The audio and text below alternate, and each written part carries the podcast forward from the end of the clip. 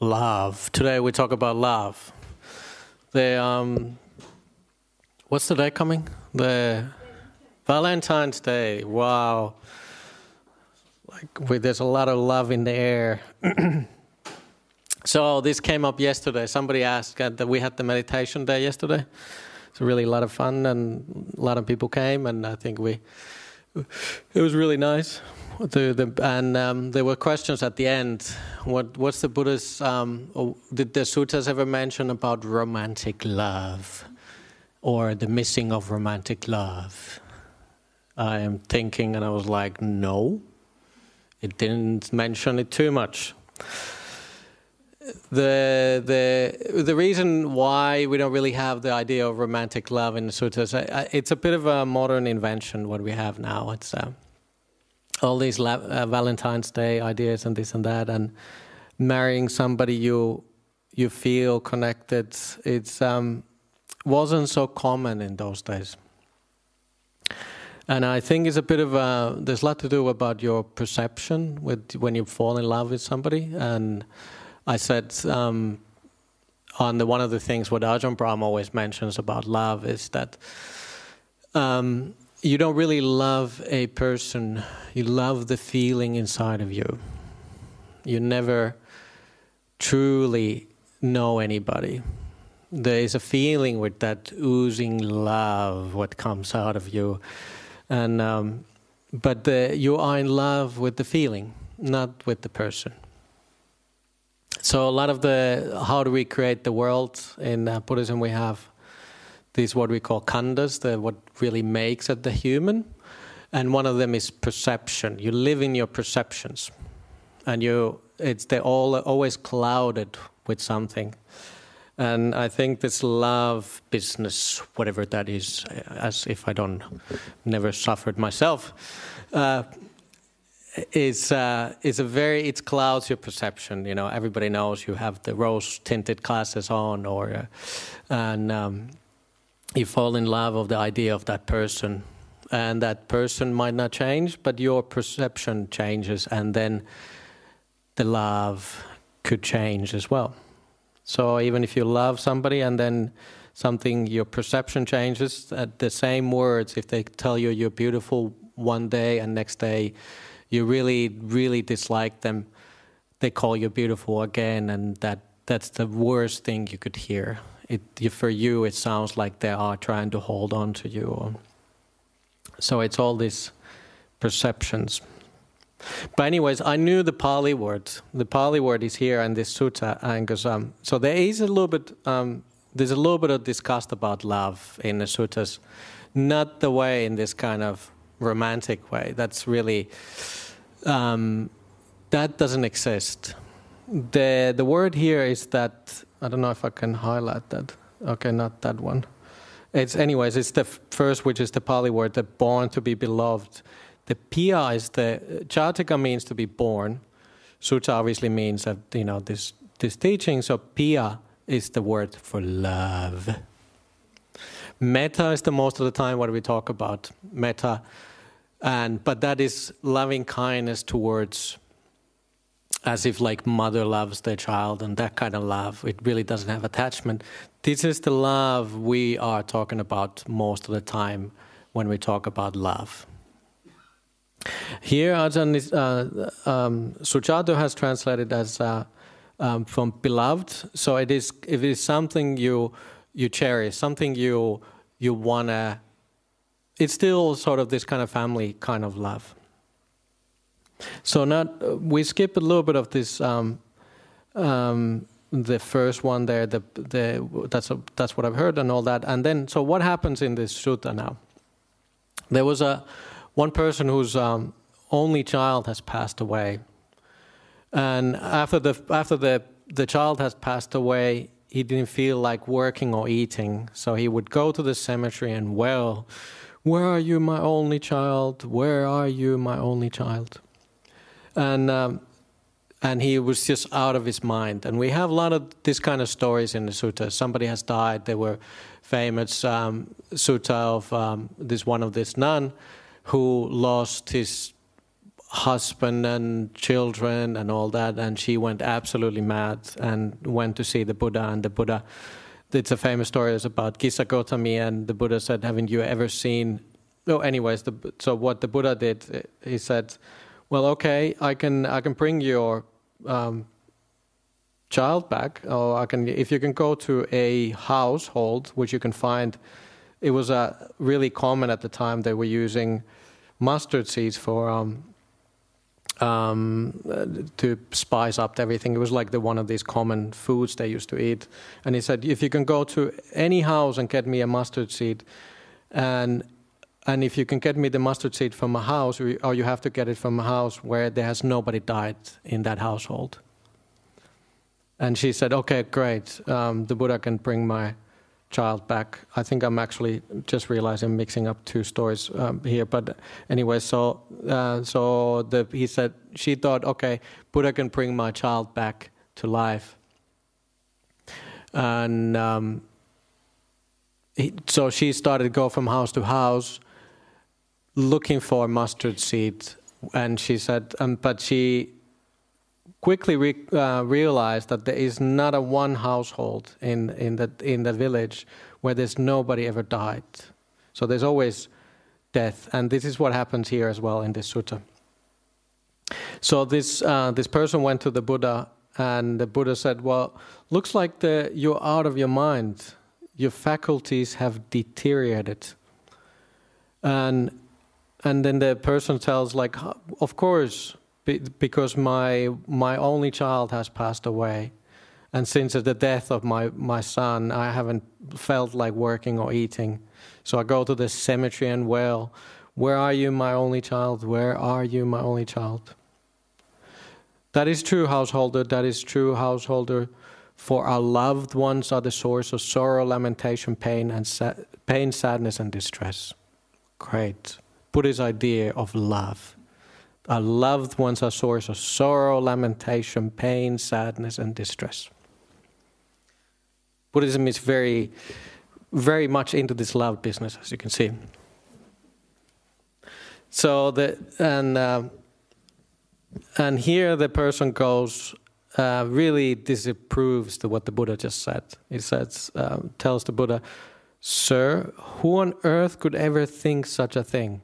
For loved ones are the source, source of joy and happiness. Disagreeing with the Buddha's statement, rejecting it, he got up from his seat and left. Yeah, so here again you can see the word piachatika, and I kind of highlight it doesn't matter. So anyway, so anyone who are born from love are the one they are source of joy and happiness, and we can see that, right? So there's a couple um, uh, places where the Buddha mentioned how this kind of um, love um, comes about, and he said there's a there's a story about if you start associating with somebody, you spend a lot of time with them, you start getting to know them, and this the love grows from that. And I think it's true. Once you really uh, know the person, that affection, this could be translated affection. Um, um the the the love grows from that. The affection grows to your child when you spend time with them. The affection grows towards uh, your partner when you start spending with time with them, and that's what happens. And that's um, uh, that's what happened here. So the person disagreed with the Buddha statement, rejected it, and he got up from his seat and left. And then there were he left, and there were some people gambling right outside of the where the Buddha was living.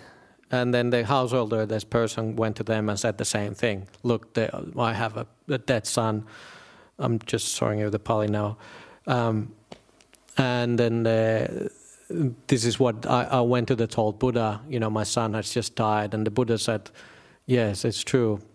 Um, our loved ones create, uh, bring us a lot of." Uh, uh pain, sorrow, lamentation. And the, the gamblers even said that, yes, that's true, householder. That can't be right. That the, the gamblers agreed with this person. They said, no, no, no. The loved ones are the source of joy and happiness. Love is a good thing, right? The, even the gamblers agree with him.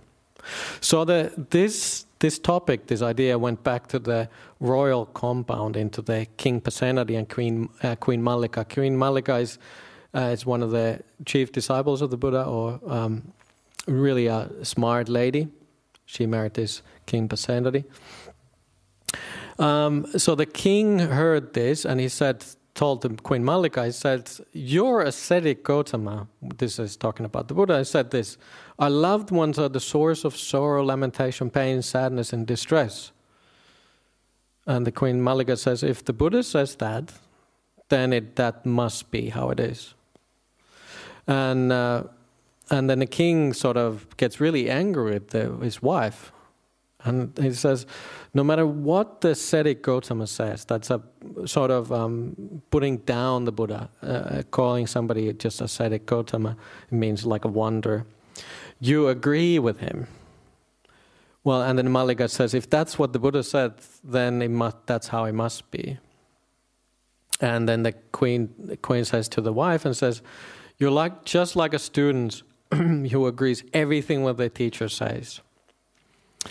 Um, was there anything interesting? The teacher there, the word is acharya. Quite sometimes we we use that word acharya as a teacher. And he gets really angry with his wife. He said, "Get out of here! That can't be right. Our, loved ones cannot be source of unhappiness." So then the queen did what it was the time uh, normal at the time. He she couldn't take the phone call or send an email to the Buddha. Uh, instead, she said, told his um, servant, "Can you go and uh, see the Buddha and uh, pay respect to him?" He said, "You know, like um, and say." Could you uh, tell him that I hope you're well and all that? And the same thing we do in emails these days, and you know, and and then say to the Buddha, um, did you make this statement? Is it true that you said our loved ones are the source of sorrow, lamentation, pain, sadness, and distress? And then remember it, and please come back to me and um, tell this to me what the Buddha says that because of the here Ajahn uh, Sujato has translated that the Tathagata, the realized ones, say nothing that is not so. Um, so the Tathagata is either thus gone or realized one is it's a good translation as anything. And the messenger said, Yes, of course I go. He went to the Buddha, uh, bowed down to him. When the polite conversation was over, he sat down to one side and said to the Buddha, the Queen Mallika heard that you said this and asked me to ask you this question. And uh, has you, have you made this statement? Our loved ones are the source of sorrow, lamentation, pain, sadness, and distress. That is right, Brahmin. That is right.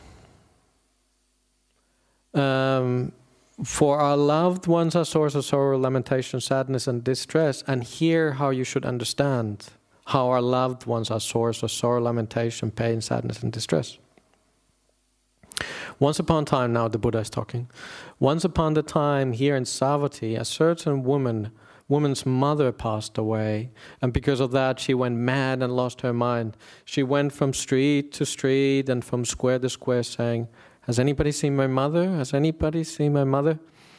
And there's here's another way of understanding how loved ones are source of sorrow, lamentation, pain, and distress. And then he, the Buddha, gives all these different people who came, who have come to him and complain about somebody has died. So, woman's uh, father, brother, sister, son, daughter, husband had passed away, and the same thing had happened. They were looking for this dead person. Like, has anybody seen them? And the same then there goes um, another man a man um, um, men have come to me and said the same thing. Somebody has passed away. And because of that they lost their mind. And that's the way to understand how the our loved ones are source of sorrow lamentation pain sadness and distress. Um, and then there's an interesting one. This is a little bit not just a death but now we go into this well, another stress which is really common and gets uh, asked a lot from the monks. Once upon a time, right here in Savatthi, a certain woman went to live with her relative's family. But her relatives wanted to divorce her from her husband and give her to another. Okay, well, it doesn't happen that way, but um, there's divorces happen these days. and she didn't want to um, another husband. So she told her husband about this. So what he did, he killed her and killed himself after that.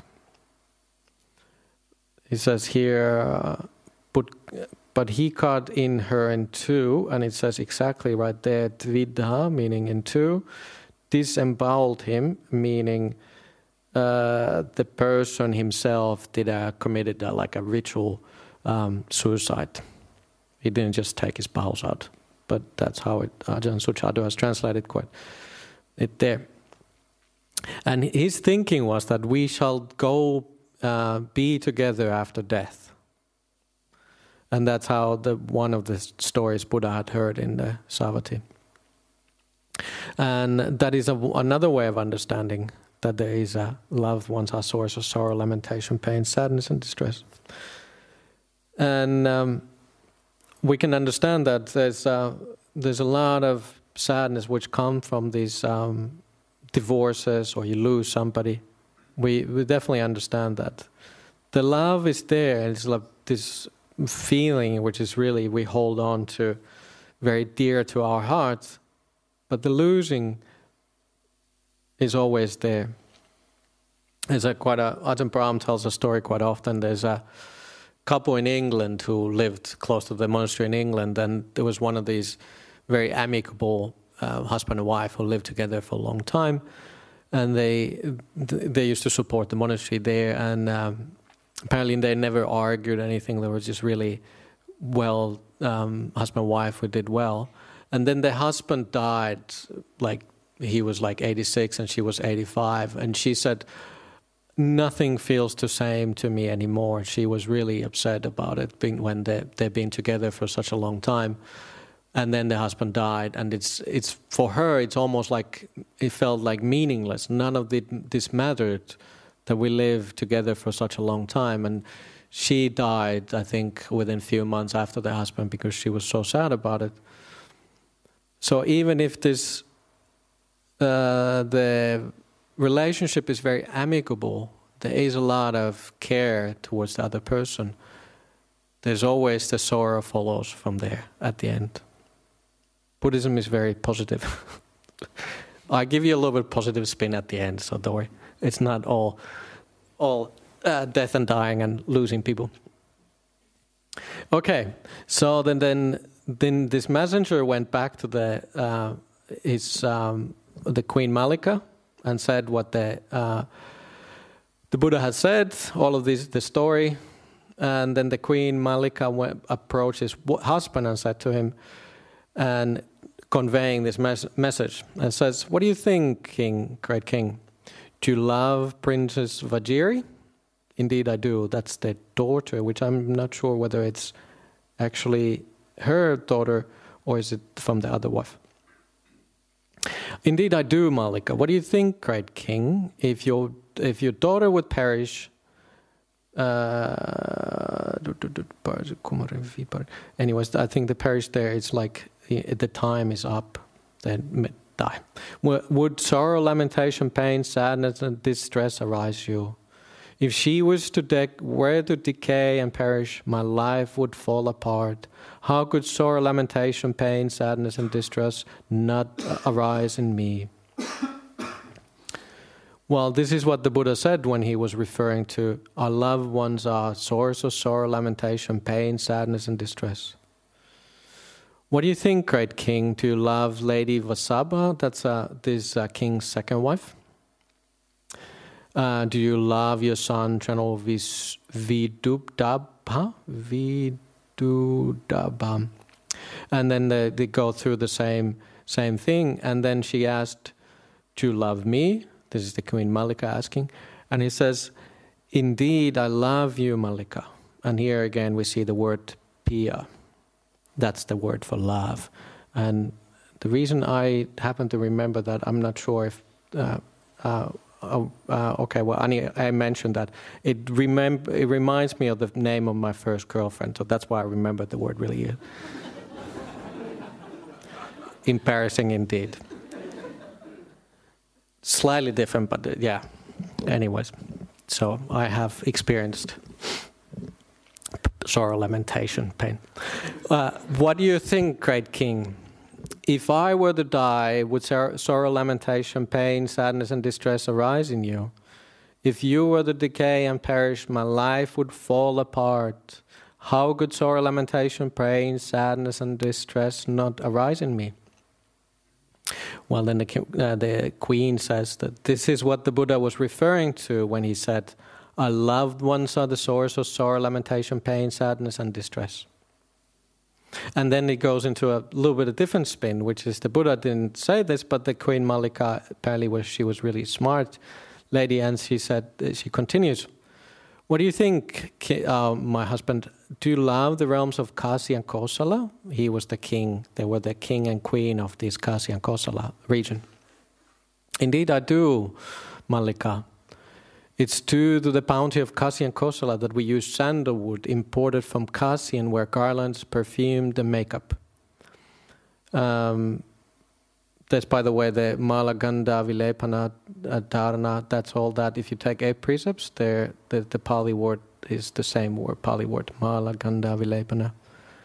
Uh, okay, so they wear garland, perfumes, and makeup, and they are famous in those days for all of that. What do you think, great king? If these realms where the decay perish with sorrow, lamentation, pain, sadness, and distress rise in you, if all these countries would fall apart, how could not sorrow, lamentation, pain, sadness, and distress arise in me?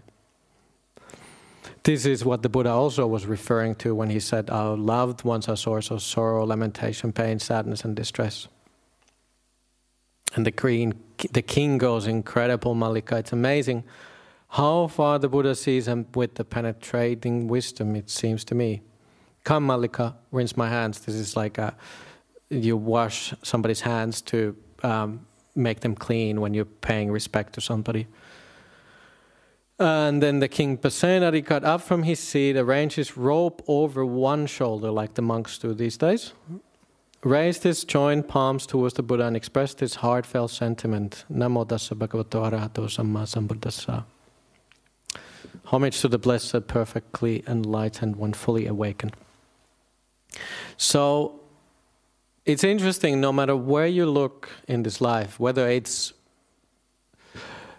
a person or it is something you own, your house, how, how much stress it is when we, in Australia, we have these bushfires and people, instead of leaving the house, they go, they stay as as long as possible, hosing down the gutters.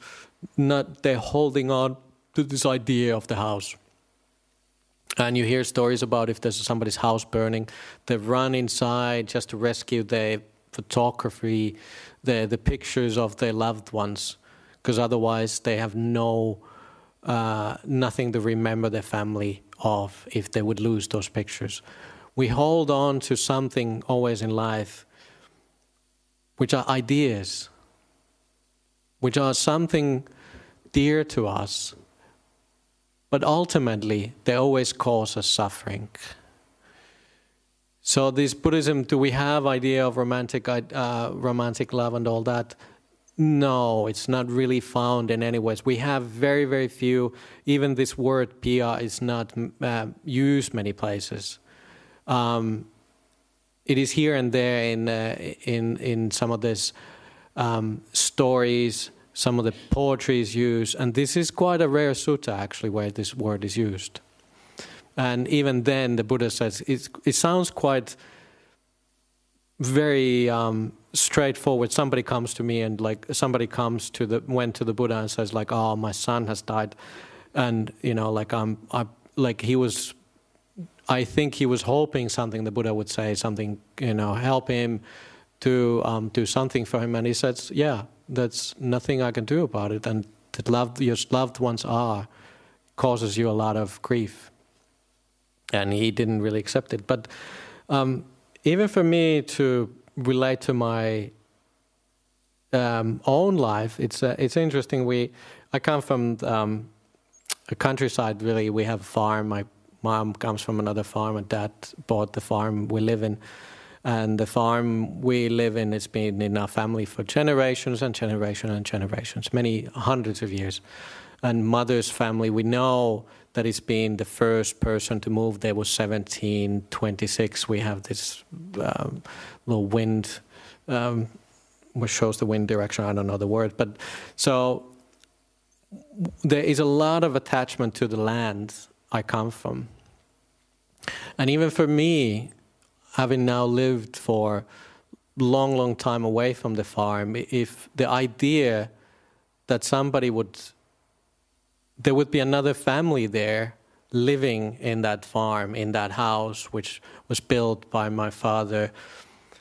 And uh, if I would be walking towards the farm, like I grew up there, I spent so much time there, and I would now, if I go and visit uh, my village, walk from the bus stop, walk towards the farm, and I would see, and I, I would see that there's somebody else living there, and I don't belong there anymore. It would be tremendously stressful for me. It would be still all those memories and all those things that it, it feels like it should belong to my family. But it's nothing there ultimately which I would really grieve for. If somebody comes like, okay, you grieve for this land, uh, here I give you a plastic bag, full plastic bag full of this the soil, and let me give you, you know, a couple branches of a tree there. What is it to me? None of this land it doesn't have any value. It's not that what I long for, what I have attachment towards. It, it is the attachment towards the idea of that land and all these stories about how it's been a family and I, all the things you've been at. A lot of us, we know that thing. We know how attached we are to things. Yet, at the same time, people said, "Oh, I hope my relative gets enlightened when you know when they pass away." Or I hope. Um, sorry, did I just knock it off? Um, did it just? Um, it might be that I knocked it um, that we are attached to so many things, and these attachments go really deep.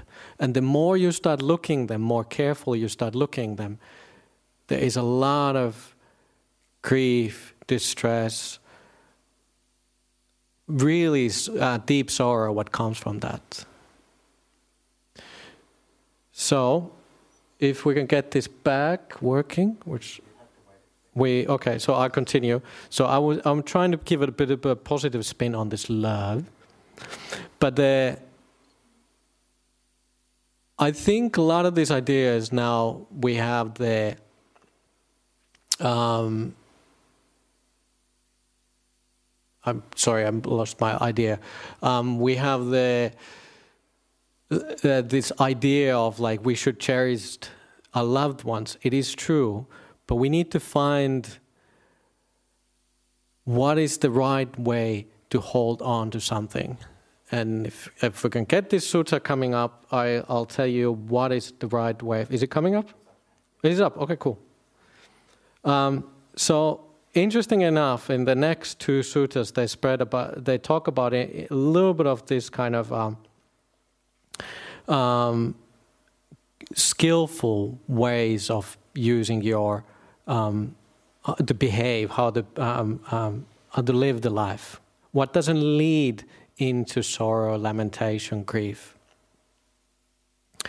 Um, okay, so here in this first sutta, this I'm not going to talk about so much, but this is the next sutta after that. Um, and then the, there is another. There's a person who's going to just happen to be another king who meets uh, the Buddha's main assistant Ananda on the street and he goes, he goes with the elephant. Let's, could we go and have a talk somewhere? The Ananda said, yeah, okay, let's have a go and let's go to the uh, park on the next to the river, and then, and then they go and ask him, and he's he's met this king has met all these other teachers, and he says uh, he was asking what kind of what leads to happiness there's a there's a quite a lot of sutta before this, but then the, so the Ananda goes, there's a skillful behavior what leads into happiness, and you know, and the kaya is there, the bodily behavior. So it was like it could be bodily behavior, it could be mental behavior. They talk about both here later.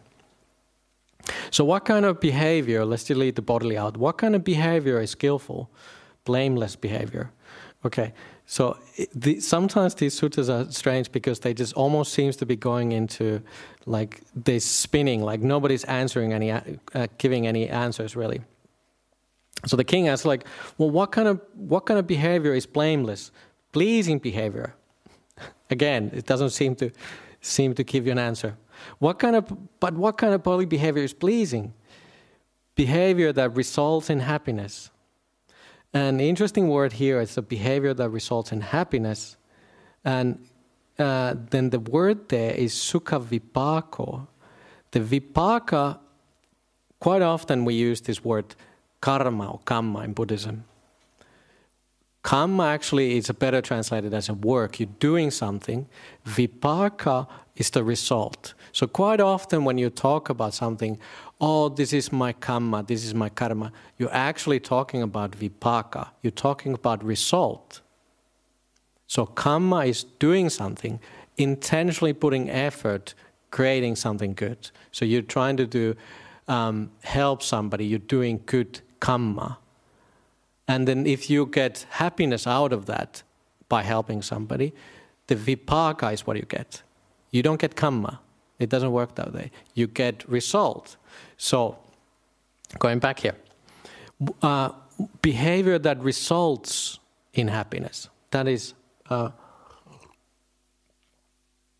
that is a good behavior. But what kind of behavior results in happiness? A behavior that leads to pleasing yourself, pleasing others, and pleasing both, and which makes the unskillful qualities decline while skillful qualities grow. That kind of behavior is not faulted by any sensible um, teachers. And then they go to verbal behavior and mental behavior. Same thing happens here. So, whatever you do in life, if it's the word pleasing here, but basically it creates happiness in your life, creates happiness in um, others, and it creates happiness in both. When you talk, you want to speak in a way that is kind towards yourself. You have to take care of yourself. You have to try to create happiness towards both of us, and then uh, towards the other person, and that creates harmony, happiness in both of our lives. And it goes with the mental. Even Buddhism. Uh, sometimes people ask, "Does it matter how you think? Does it really, you know, thinking mind? Does it lead? You know, do you create karma with your thinking mind?" It flows from that. It follows from that. You cannot really have bad intentions and expect something good to come out of that if you have intention of of greed, or let's say hatred is easy to think of, if you really are angry at somebody, yet you try to speak pleasing words, it doesn't really come out that way. You sort of can modify it a little bit that way, but it doesn't. Uh, it doesn't lead to happiness of both. So try to relate this back to the uh, the previous sutta Sure, we have loved ones. We have people who we have we hold dear in our lives, and we try to have um, behavior which leads in the happiness of both. And in the next sutta, I'm not going to come after this. I show what should be, what is like a, what is a very good way of living life in a relationship. But then it's I like this idea that whatever we do in Buddhism, we don't just oh you know um, do to your neighbor as you you would like them you know like to um, them to to uh, uh, work or behave towards you. In Buddhism, we always try to we have to include ourselves in our behavior. We cannot just give love if we don't have anything to give. We have to first have money in the bank. We first have to have loving kindness hold ourselves dear to our own heart. And then from there, then you have re- results uh, which, come, which are leading into happiness. I'm not sure I'm, I'm doing really good job teaching here, but I see a lot of blank faces. But let's go to the next one. The, the shrines of to the teaching. Um, interesting word here. Like, I, sorry, I'm like Pali because this is sort of what I do a lot. The the word chaitya is there. The um, chaitya is. Uh, do we have chaityas? Like these are the chaityas here, like we have on the shrine. Those are the little shapes. Those would be called chaityas. And Ajahn Sujato has translated here the shrine, so that would be almost like a shrine. And then they used to have in those kind of vessels, they used to quite often have the ashes of the teachers and even I think a lot of uh, lay people. So the the chaityas of the of the teaching, the shrines to the teaching. Okay, so I'm gonna skip again quite a bit. Uh, the what happens here is again, you know, the somebody's gonna go and um, uh, talk to the the Buddha. It's actually um, this king. Um, he comes from the same place. This person comes from the same village that the Buddha or the same area. And he is old by this time, and he he's thinking, I think I'm I'm gonna I'm gonna die soon, so he wants to go and see the Buddha. Um, okay, yes, now I went too far. Okay, so the, the uh, there seems to be a lot of kings. So anyway, so there's another king who goes to see the Buddha, and um, he explains that he's really inspired by the the the sangha, meaning the monks and nuns, and he is really inspired by the Buddha. The, he actually goes in the beginning. He once he reaches the Buddha, he says, like he bows down to his feet and kisses his feet. And the Buddha said, Why are you doing this? This seems to be a bit excessive. And he said, I'm so inspired. And then this is actually what the king is talking. It's like he's seen he's seen other teachers which are not so inspiring inspiring and he's he explains from his day-to-day life what he sees. It's um, I see a lot of kings fight with kings. I see aristocrats fight with aristocrats, uh, aristocrats, Brahmins fight with Brahmins, house, householders with householders. A mother fight with, fights with her child, child with mother, father with child, a child with father, brother fights with brother, brother with sister, sister with brother, and friends fight with friends. And he never mentions anything about sister fight with sisters, so it doesn't seem to happen. so, Okay, but see here, I see mendicants, which is meaning bhikkhu. So, eh, anyways, it means monks living in harmony, appreciating each other without quarreling, blending like milk and water, regarding each other with kindly eyes. I don't, I don't see any other assembly anywhere so harmonious. So I fear about this to the Buddha this about the Buddha from the teachings. So I like that sentence. Here, actually, we started with this love. We started from uh, somebody who's affectionate to you. But then, what quite often in the suttas is referred, like I said, we don't really have anything about romantic love in, in the suttas. But what is quite often praised in the suttas is harmony. This king is saying, I see a lot of times um, uh, people arguing with him, uh, arguing with each other, and they're fighting, not uh, living in harmony. But then here, when he went to this monastery where the Buddha was living at that time, he can see the, the monks living in harmony. They appreciate, appreciate each other. They don't, um, they don't quarrel they blend like milk and water, regard each other with kindly eyes. And this is praised in the suttas. The harmony is highly regarded by the Buddha. Harmony is more important than this kind of feeling of love. The love sort of perhaps can, I can see why the biology has equipped us with a certain kind of behavior to bring us together, hold us the first the first few years, get the babies coming, and then the hard work comes. the then the work is to live in harmony. The harmony is what you need to then put the effort in. The, um, that is really regarded as something really, the harmony, um, not quarreling, and um, that is regarded something as happiness, high happiness.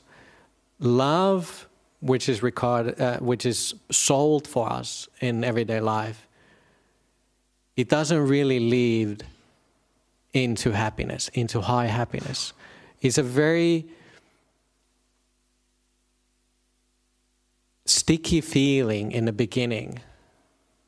It's a something which come, you know, brings us together. But that kind of romantic idea, it doesn't last. But harmony lasts. Harmony is something which we should regard as something we need to nurture. That is what we mean by love. So then, the, because of this, the, uh, he says that the, the, the Sangha, the monks and nuns, are practicing well. And furthermore, this goes a little bit off the topic, but he's seen a lot of uh, monks in the different monasteries, meaning a lot of other ascetics, and they seem to be very haggard, pale, vainly, hardly, hardly a captivating sight. You think it occurred to me clearly these venables, these other ascetics, lead the spiritual life dissatisfied or they're hiding some bad deed they've done. That's why they're thin, haggard, pale, vainly. Hardly a captivating sight, you think. And I, and I went to them and asked them, Why are you so thin and not doing so well? They said, We have a jaundice great king, and they, you know, well, we have, we're sickly. But here I see mendicants always smiling and joyful, obviously happy, with cheerful faces, living relaxed, unruffled, surviving on charity, with their hearts free as wild deer. It occurred to me, clearly these venables have realized the higher distinctions, you know, they understood the Buddha's teachings. That's why they're always smiling, um, joyful, ha- obviously happy with cheerful faces, with living relaxed, unruffled, surviving on charity with their hearts free as wild deer. So I like the idea that the, the, the Sangha, the monks and nuns, if they're doing, if they're living in harmony, they are smiling, they're joyful, they're obviously happy with cheerful faces, living relaxed, un, unruffled. And I think this one it's um, applies to everybody. If you live in harmony with your family, you are relaxed, you are you're living relaxed, you're unruffled, you're, you have you're joyful, and people can see it. It comes from the harmony. It doesn't come from this idea of romantic love. It comes from that somebody you can trust, you appreciate them, and they behaving kindly towards you and you are behaving kindly towards them. That is high happiness. So I, I started by saying how all of this, the idea of love leads to a lot of suffering. But then this is the positive spin. There is positive things when living with others. If you come from a place of truly caring this person appreciating them. Then you're living relaxed, cheerful life, and He shows from you. And that is the Buddha's idea of love. And that's the end of the talk. Okay. Sadhu, sadhu, sorry.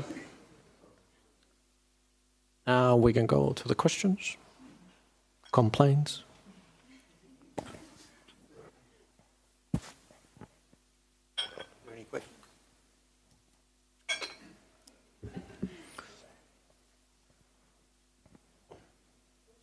Uh, thanks, thanks for the talk. Yep. Uh, John. Uh, I just wanted to. It seems that, that that that talk was very idealistic. Idealistic, right? It could be. Yeah. Mm. Um, when life, like, how's it practical for people that have got like really troubling relationships with their family and maybe with you know other people as well. Well, yeah. Um, understand, and then that's why it's not idealistic because you you know gonna they're gonna die. So how on, on how idealistic is that? You know they are actually causing a lot of grief, because in um, even in this sutta actually continues that then the, the, the king says that even if I'm trying to execute, fine, or banish those who are guilty, and they they keep um, arguing with me, interrupting me, and uh, the people always try to put us down so yes, we give this idealistic idea that harmony is that you know like high blessing, high. So you try to create that going into the sutta in the middle. You're trying to trying to create a behavior which leads into happiness in your own life. So if your um, your family is giving you a lot of grief, when then it's better for you to spend more time by yourself. Living, you know, how can I create more happiness in my life, and then from there, the it's perhaps there's more happiness for both of you. So sure, it is the idealistic, but um, in reality, sure, life is complicated. But if we don't see the that okay, they will also die, we will never realize that we have to even care, even if this seems to be difficult for both of us. So we do this contemplation. How do you? So there is no really changing them. You're changing your own perception. Perhaps your perception is that so that yes, they are difficult and it might be sort of quite real. But if you start looking at them, that sooner or later they will die, you start caring about them because that is actually the reality. So you have a little bit of distance, and you see them as a you know person who's going to get sick old age and uh, die. You start really caring about them more. You see everybody causing grief for other everybody else, so you change your own behavior. So yeah, I mean, sure they are idealistic, but it wasn't very idealistic what the Buddha said in the sutta. Like, yeah, our loved ones causes sorrow, pain, and, and distress. And same thing, the person said, no, that's not true. Our loved ones are, you know, a source of happiness. And you just said, no, your loved ones are not source of happiness to you. Yeah. So yeah, I guess the, I mean I was talking about that the harmony, the harmony. Ha- oh, the harmony yeah. part. Yeah. No. Well, sometimes you have to have a little bit of distance so give them give harmony. But it's interesting. Like you, you can see in your own life my loved ones, my, my family, is actually a cause a lot of distress. And the, the contemplation on them dying, is that what you think would bring? Um, that is one for, thing. Like personally or for between us as well? Uh, no, you do the practice for yourself. Uh, there's an interesting, I give you a simile. Ajahn Chah gave this simile that, like, he took a cup and he said, "Look, this the, this glass is, has a fracture, and someday somebody will drop this glass and it will split, you know, it just go into these pieces and we're never could put it back together. And the same thing if the if the cup was um, you know metal cup, you don't have to worry about it. You don't have to ever care about it. But because things are can break really easy, we need to take care of them. So you realize how fragile everybody are because you see the sitting in your yourself and you start caring more because you see everything is fragile. So I need to care about others. So you're changing yourself, the practice is for yourself. And then it flows from that to the others. And then it creates harmony for you, for the other person, and for us. Mm. Yeah. I can see that. Yeah. Yeah. Thank you. No worries. Good questions. Thank you. Um, I've been thinking about how to put this one into words, but I thought, you know, life would be so different now than it was in Buddha's time, um, culturally as well. Because uh, I, you know, I've looked at lots of videos and sometimes googled things and um, have struggled to find specific questions. You know, like mm. you mentioned the love thing mm. today. Mm. Um, And two of the things that I think are really different now, uh, and I think it's because it's quite relevant to to my life and the people around me, um, is the role of animals in people's lives. You know, to the point where pets are more important to people than humans. Uh, to the degree where we have, you know, pet bereavement counsellors. But I'm actually studying that, so I, you know, I know grief and the loss of pets, and you know, I've never seen anything that said someone came to Buddha and said, "I'm, I'm so sad, my dog of 12 years, my best friend, has died."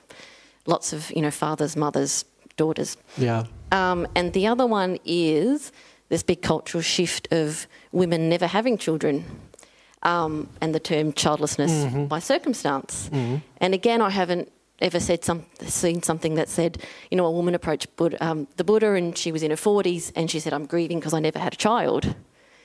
I've only read, you know, a child That they're grieving that they. Well, no, there are cases like that. There. But the, it was mostly about because it was really your. You almost like a duty, but I mean, sure, I'm sure the mothers love their children the way, we- but there were a lot of uh, many cases where they just couldn't conceive. Like the mothers were really distressed, like I cannot get a baby. Yeah, well, that's still really big now, you know, grief Yeah. and loss. Um, but I think when it comes down to it, there is something, there's always there. And I just wonder, do you think it really comes down to, you know, either really struggling with the idea that things are impermanent? That's the loss and the grief side, and Y- also yeah. attachment to an idea of, in your head, you had an idea of how things should be. Yeah. Well, I mean, the only thing I uh, I can think of the okay. I yes, I and I definitely we had a lot of um, sorrow when our pet dog for many years died, and I remember that, and it was really stressful. Like uh, like I said, it almost felt more more grief than when my grandmother died. Um, the, but you can apply to that teaching. The, the Queen Mallika there said that if we would lose our land for the, the king, and it says, look, and he said, look, that I would just go crazy. I would uh, absolutely, you know, if I lose my land. So whether you know, you can apply to anything. Losing a pet, losing your house, losing your not just your family, anything. It is tremendously stressful. It's you know, or the the word we use is the dukkha, suffering. It's a, there's a tremendous suffering. Anything we lose because we have so much uh, attachment to the dog, so much attachment to the house. For us, my family, attachment to the farms we have, attachment to fam- uh, families, and we all can see that it hasn't really changed that much.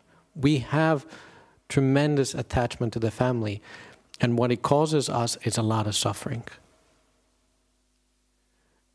And there is no way out of it. We cannot give you answers.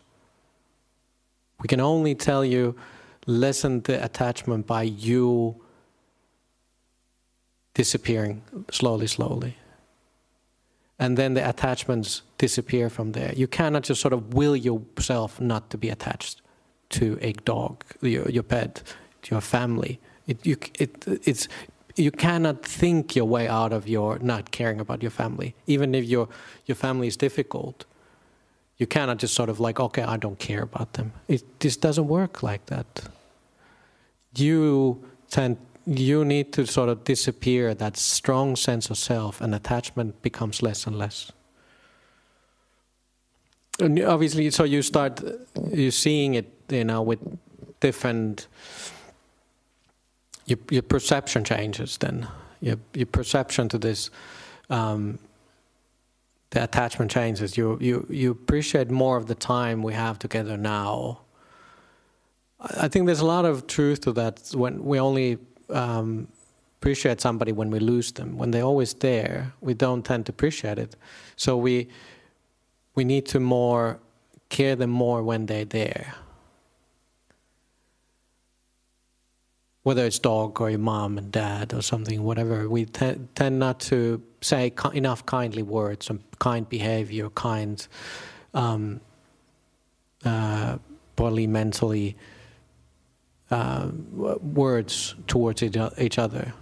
The, the, we tend to just leave it, at, not do it enough, and we recommend that. I mean, look, it's in the in the sutras here that we, you have to have all of these behaviors have to be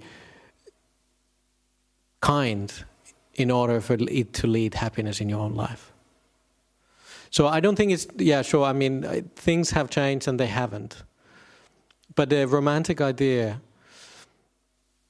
I think is there is certain kind of artificialness in it, which has brought which they keep marketing to us these days, and um, and it's everywhere. It's very sticky, and then uh, and I, I think one of the reasons why monks and nuns we live in the monasteries and we try not to associate too much with with others because the, the affection grows from that. If you start associating too much time with somebody, you start knowing them, you start noticing good qualities, and the affection grows from there. So we, we tend to have to physically remove ourselves from the world. It's one of the reasons, yeah. Yep. Okay, any other questions? Yes, on the back there. Uh, I just have an online question. Let's do online. You can take the microphone. Could you take the microphone to her? Let's reach it. Sorry. Uh, thank you, Ajahn. Uh, there's a question from online. Yeah. How can we use death contemplation to be more kind? How do you use contemplation to be more kind? Well, um, death, death. Yeah, well, that, that is the death contemplation actually does lead you into being more kind because you realize that we all will we all will die, and when we don't know.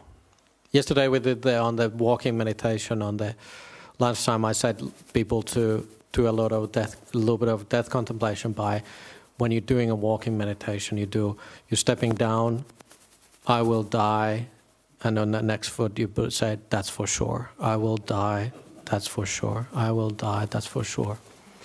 And it is actually, once you put in the effort, we really contemplated death. You're putting into effort, yes, I will die, that's for sure. And then I remember one nun uh, whose mother had passed away, and she said she does that contemplation a lot. And she, she added into that, and when, I don't know. So it adds into that um, uh, like I should do something now. I don't know when I'm going to die. I might live long, but I don't know. I don't know when my loved ones will um, die. So I need to care about them now instead of just postponing it. Sometimes the caring is more like you have a distance, and then you have a bit of a distance. You have you can easily, more easily, care about them, more easily have kind thoughts to your family when you have distance to them.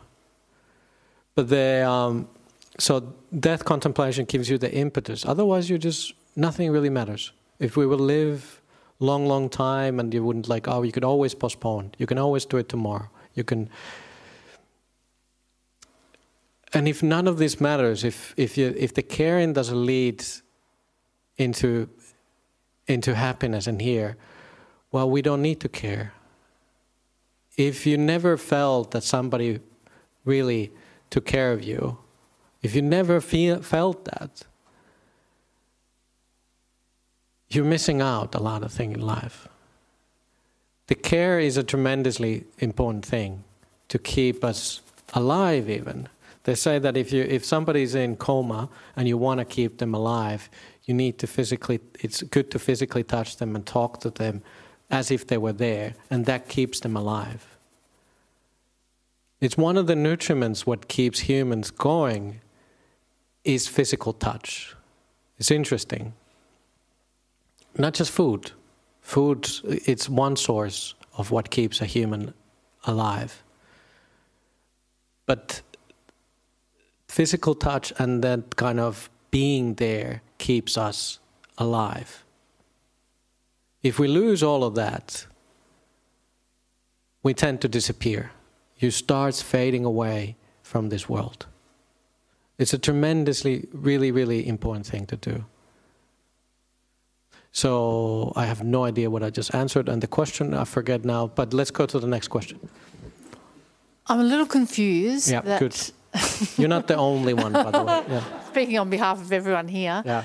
Uh, that I really appreciate um, what the first question was asked that on the one hand, if you have issues, I don't have issues with my family, Yeah. but I feel like to grow, I need to separate a little. Mm-hmm. And so I'm the, I'm confused when you said have care for your family Mm. and realize if you're going to die, then all the more reason to have care. You're going to die one day. By removing yourself, that feels really uncomfortable Yeah. on the one hand. And how you, I, I understand you're sending lo- loving thoughts to them, but how I don't know how to do that. It, feel, it feels uncomfortable Yeah. on the one hand, but it feels um, enlightening on the other hand. So, how are you caring about them if you're removing themselves? It feels scary. Yeah, absolutely. But, but, I, but I feel like to grow, yeah. I need to do that. That's interesting. Mm. Well, I think, uh, like you said, it's tremendously, tremendous suffering, and then on starting from the sutta, this person's son, only son died, and he was he went crazy. He went around in the "Where is my son?" You know, wailing that you know he has lost his son, and looking like, "Where is he?" Uh, the yeah, it is tremendously suffering, and that's why that is the teaching. It's not easy. The Buddha's teachings are like, yeah, we will all die, we will be all separated from our loved ones. And then, so that is the ultimate teaching. There is no sugarcoating it, or there is no making it any better. If the, we were joined in somewhere in a in a heavenly realm and we'll be happy ever after, well, unfortunately, this is not the religion to tell you that. Acceptance. Oh yeah, Chinda was just saying that accept and ex- accept the change. Uh, to a point. I mean, like what, we have to sort of internalize these teachings slowly, slowly, and you start seeing that the the holding the the loved one, the love comes with the package, and the stronger you hold into it, so you start slowly, perhaps accepting. You slowly start like i can see that i have this tremendous package with me i'm carrying and it comes with the fear of losing.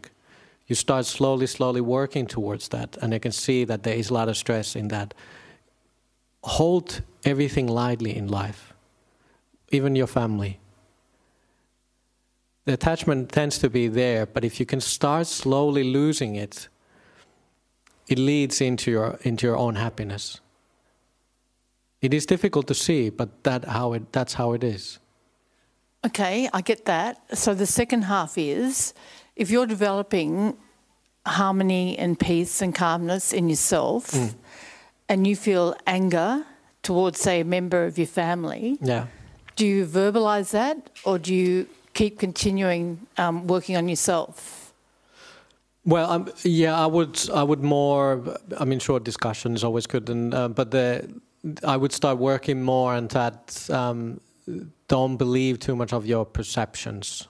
To start seeing your perceptions, perhaps could be um, colored. Okay, is this really the truth? I can't remember ever seeing in the Buddhist teachings that the, he would recommend um, telling other people off and telling how it is. Yep. I give you my five, you know, my piece, and this it, it is. Um, if it leads into, look, it, whatever the situation is, if it leads your own happiness, if it leads to happiness of that, that you know your your family member, it leads to happiness of both of you. Yep. Yeah, Yep. by all means, you then you use the right skillful speech. And if you feel it doesn't, Well, then you should hold your peace. I would think. Don't Yeah. don't don't do anything. I mean, and look, you know, sometimes you you start working towards that. You know, you start the conversation, and perhaps leads to the. thank Yeah. you. Was there somebody in the back? I saw somebody's hand, or was they just stretching? Dr. Jaya wants to. Yep, good. Well done. Uh, Bhante, the, for harmony, you need more than one person. I mean, harmonies with bilateral or multilateral. Yeah, perhaps. Yeah. You can do your bit by being wise and being kind and uh, doing everything right. But uh, it really doesn't work in a situation because it depends on other people. Yeah. Because s- second or third. It takes two to tango. The group, yeah. So I think it's almost impossible Yep. to get a completely harmonious situation. Yep. Because you, can, you are not responsible for others' defilements and cankers and habits. And So your loved ones leave to Yeah, in unhappiness. Exactly. exactly. Yeah. I think uh, the best thing is uh, one can Become a monk. give, give, get. No. Well, that is even Yeah. worse. I think. they are separate from the rest of the world. Yeah, that's right. You, you have to live with the difficult people to become wiser. Yeah. Uh, the point is, one can attain peace only by even try to live in a disharmonious situation. Yeah. By wisdom and Yeah. understanding how the world works, uh, causal law of causality, and uh, there are things that you can't change. Yeah. You understand that only one can be peaceful, but very difficult to create a harmonious society. Can see even the countries, people, corporations. Yeah. Well, look, I, I think uh, um, with the harmony, we have to. I like that it's like the idea that it's like even in our own heads, there tends to be a fight going on a lot of times. There tends to be a lot of uh, disagreements in your own mind. But you have to start looking even your own mind like as like as a committee in your own mind. It's made out of different people. Don't believe too much on that person who's creating disharmony in your own life. And sure, it's it is idealistic. This last one, perhaps it didn't work out. This last sutta didn't work out so well, but I can see everybody's complaining now. Like, yeah, yeah, it's good enough, but you know, there's actually a lot of disharmony. Well, then go back to the first one. Your loved ones create you a lot of problem, right? Okay, yeah, it's not idealistic. That's real world. But we need to have to work. It's like, yeah, I can see that there is a lot of disharmony, and you know, it's nothing. It doesn't seem to be working too well. But realize that actually, it's better to be slightly more in harmony and kind because it leads your own easement in life. You have a bit more peace. You can practice yourself at ease because you're not so adding the fuel into the fire. If nobody ever tells you, like, work on it, and you just be angry person the rest of your life, well, does it does it lead you anywhere? We need to be, you know, slightly idealistic. We need to put the bar higher than just here. Then you just argue and then, you know, tell, tell the priest and they will, you know, forgive you. No, you have to work with the partner.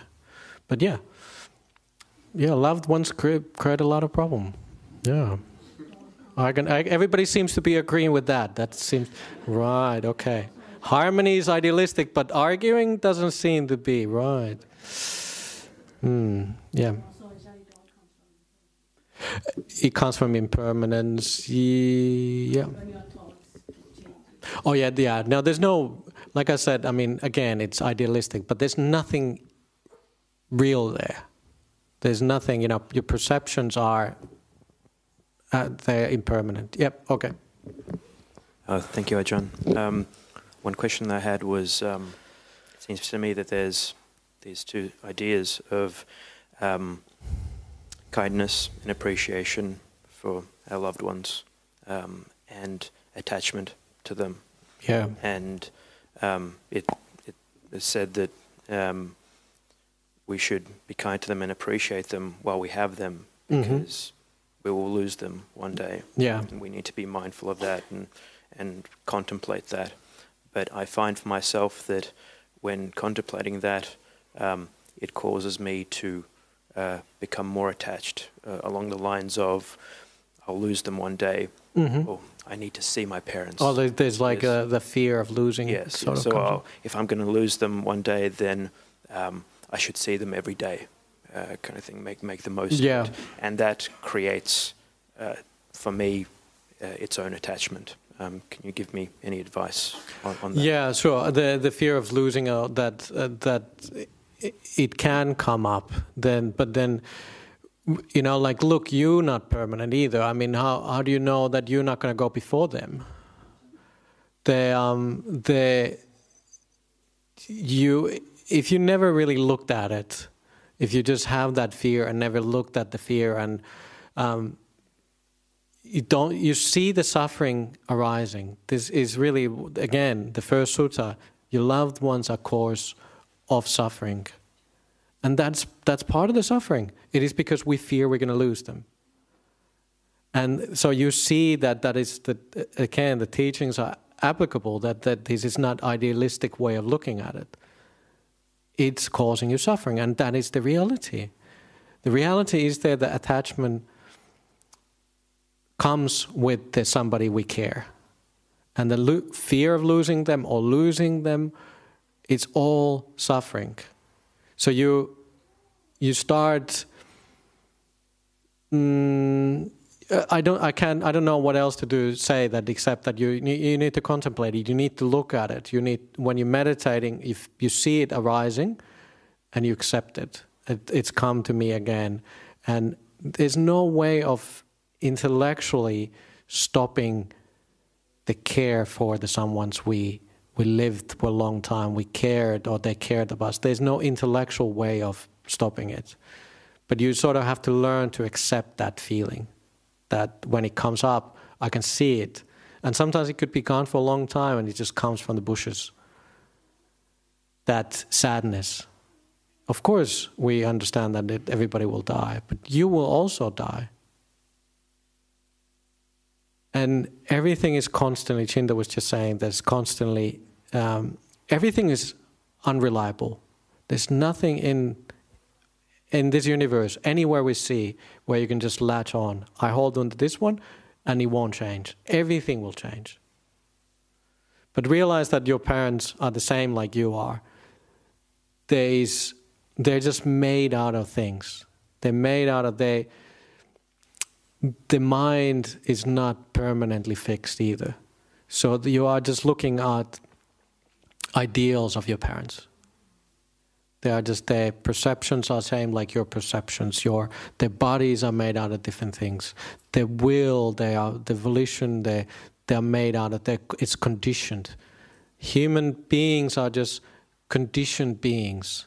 They just there is something there, but ultimately, if you look at it, it's constantly changing. There's nothing permanent there. So you start seeing with the right wisdom. It's causes and conditions. One thing causes that to happen, and then that appears at this moment. But there's no ultimately there's no being there. So we start losing the attachment by with right wisdom. But you know, look, this is another topic, and it could go on for on and on. But slowly, slowly, we will lessen that grip towards them, and the sadness. So this is a path of happiness. Actually, we talk about a lot of suffering, your, your, your loved ones are cause of suffering, right? But this is a path of happiness because we lessen that attachment. We lessen that grief slowly, slowly, once we start seeing with the right wisdom.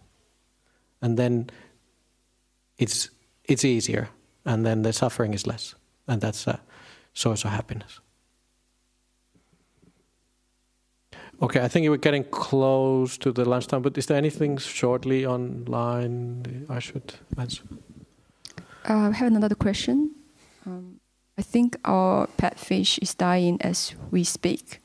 Uh, question How do I prepare and help my kids go through this time of possible death of our fish?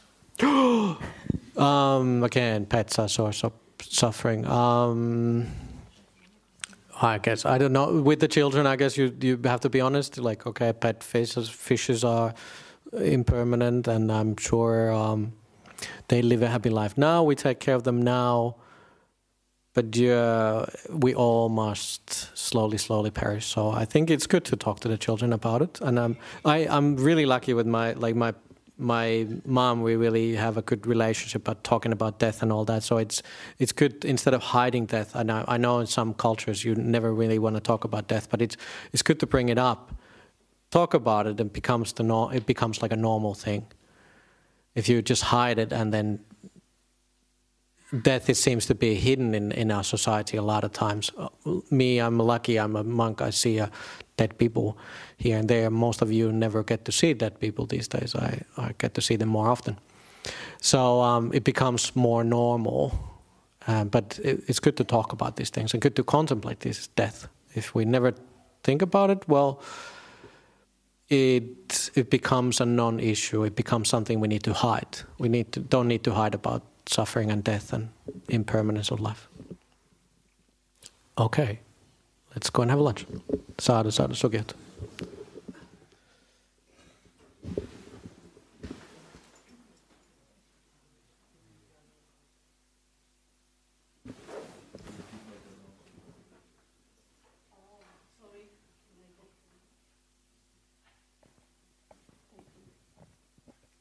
We have a late discussion today. I'm sorry I forgot to mention that earlier. It's at 12 o'clock after lunch. Please join us up- upstairs in the library at 12 o'clock. I say, and it'll be led by uh, Dr. Jai and supported by uh, Satish. All right. Thank you. Anyone is welcome. Please feel free to come up. Thank you.